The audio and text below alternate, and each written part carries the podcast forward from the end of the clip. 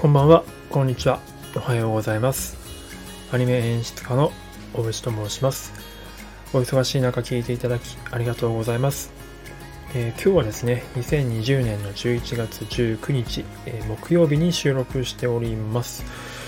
えーこの配信ではですね、えーと僕が毎朝やっている、え朝活のライブ、えー、お牛の朝活、え牛活と呼んでるんですけども、牛活フィルムスタディの、えーとまあ、40分から50分ぐらい毎回やってるんですけどもそれの内容をこうギュッと圧縮して、まあ、要点だけまとめた配信になります、まあ、フィルムスタディがどういうものかって言いますと,、えっとまあ、好きな映画とか好きなアニメ作品のですねシーンを抜粋してきましてでそこを、えーと実際にこう紙と鉛筆を使って書き起こしながら再現しながらまあ、各そのクリエイターさんですねその映像を作った映画監督とか映像作家さんの気持ちになってどういった意図でこの画面を作ってるのかとか何を観客に伝えたいんだろうみたいなことをですね、えー深掘っていくというような感じの、まあ、ワークショップになります。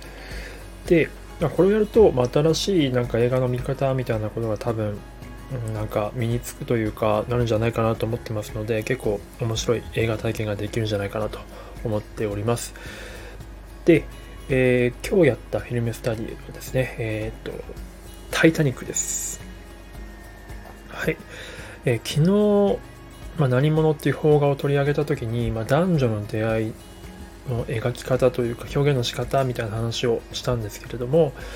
まあ、男女の出会いといえばそういえばタイタニックだよねってことでですねタイタニックをやってみました。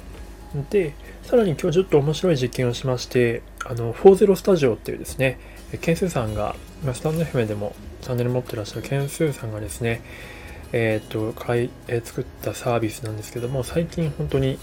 できたばかりなんですが、まあ、クリエイターさんとか漫画家さんとかの作業風景を、まあ、流してでそれに対してスタンド FM のようにコメントしたりとか、ま投げ銭したりとかっていうサービスなんですけどもそれをちょっと初めて今日同時中継してねやってみたんですね。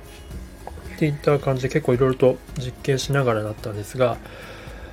えっ、と、まあ、タイタニックに関してはですねうんとまあ、興味ある方はあの僕の概要欄の方にこの Google フォトのリンクがありますので、まあ、今日やったフィルムスタディの画像とか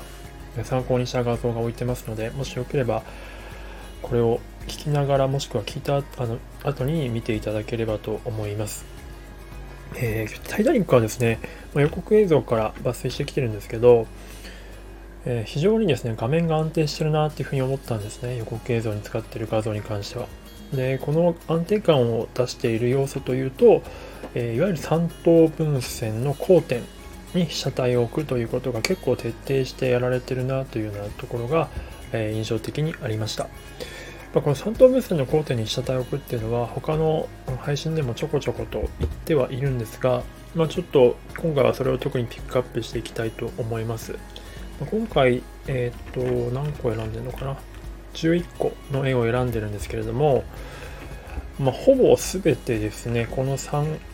等分線の交点に、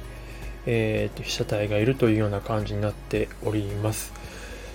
まあ、なので、すごくかあの見た感じ、画面安定してると感じると思うんですね。これはなぜかっていうと、うんと確か多い人かそういったところの、うんとまあ、人間的な、生理的な、えー、と快感のものによるらしいんですが、ちょっとすいません、この辺僕も勉強不足であれなんですけど、まあ、よく写真とかでもよく使われる、えっ、と、手法なんですよね。なので、まあ、それぞれの皆さんでですね、いや聞いてる方々それぞれあの各画像に対してこう3等分、縦3等分、横3等分で線を引いていただきたいんですよ、2本ずつ。で、そして交わったところに必ずディカプリオとか、えーケイト・ウィンスレットの顔がおそらくあるので、なるほどって思うはずです。で、こういった視点を踏まえてですね、きっと他の作品とか見ると、あ、これ本当に3等分線のところに置いてあるみたいなところで、置いてないやつはなんかちょっと画面が不安定だなとかって感じたりするはずです。まあ、ちょっとそういった感じでですね、今後見ていただければ楽しいんじゃないかなと思います。はい。で、それでですね、えーまあ、なんでこのタイタニックを選んだかっていうのはもう一個実は理由がありまして、まあ、このタイタニックのね、今更ネタバレって怒る人は多分いないと思って言うんですけども、まあ、ジャックとローズ、まあ、ディカプリオとケイト・ビンスレットは最終的にまあタイタニックが沈没して、えジャックがですね、えー、ディカプリオが、えー、まあ、ケイト・ウィンスレットを助けるというか、ケイト・ウィンスレットをこう、なんていうんですか、えっと、イカダというか、あの、海に落とさずに、そう、なんか上に上げた状態で、それ記憶が怪しいな。で、ジャックがそれを支えていてずっと海にいるっていうので、まあ、ジャックが最終的に死んじゃうんですけども、まあ、それでね、愛を誓ったけど死別して別れてしまったという悲劇なんですが、もしこれがタイタニックがしぼ、えー、と沈まずに彼らが結ばれたらどうなったと思いますか？これをですね、描いてくれている映画が実はあるんです。えー、サム・メンデス監督っていう、まあ、007スカイフォールとかの監督が作った、えー、レボリューショナリー・ロードっていう映画があるんですけれども、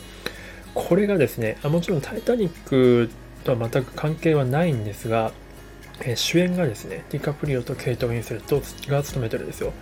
で、なんと、まあ、約3、アラサーですね、アラサーになった彼らのが夫婦になった夫婦役でやってるんですね。はい。だからもしジャックと,、うん、とローズが結ばれて、まあ、10年ぐらい経ったら夫婦になってですね10年ぐらい経ったらこんな感じになってたんだっていう風な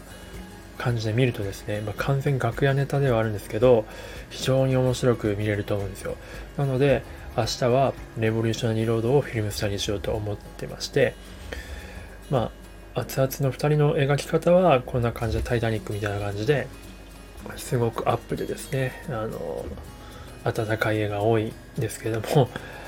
えー、レボリューショナリーロードでは、まあ、夫婦のドロドロの関係を描くので、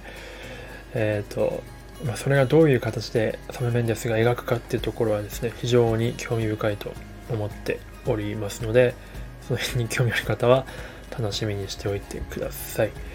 また明日もあの、ホゼルスタジオの方で同時中継してみようと思いますので、ホゼルスタジオの中継にも興味ある方もぜひぜひといった感じでございます。はい、えー、では最後まで聞いていただいてありがとうございました。ななんか、もしこんな作品やってほしいとかっていうリクエストあれば、随時お待ちしております。はい、では最後まで聞いていただいてありがとうございました。ではまた。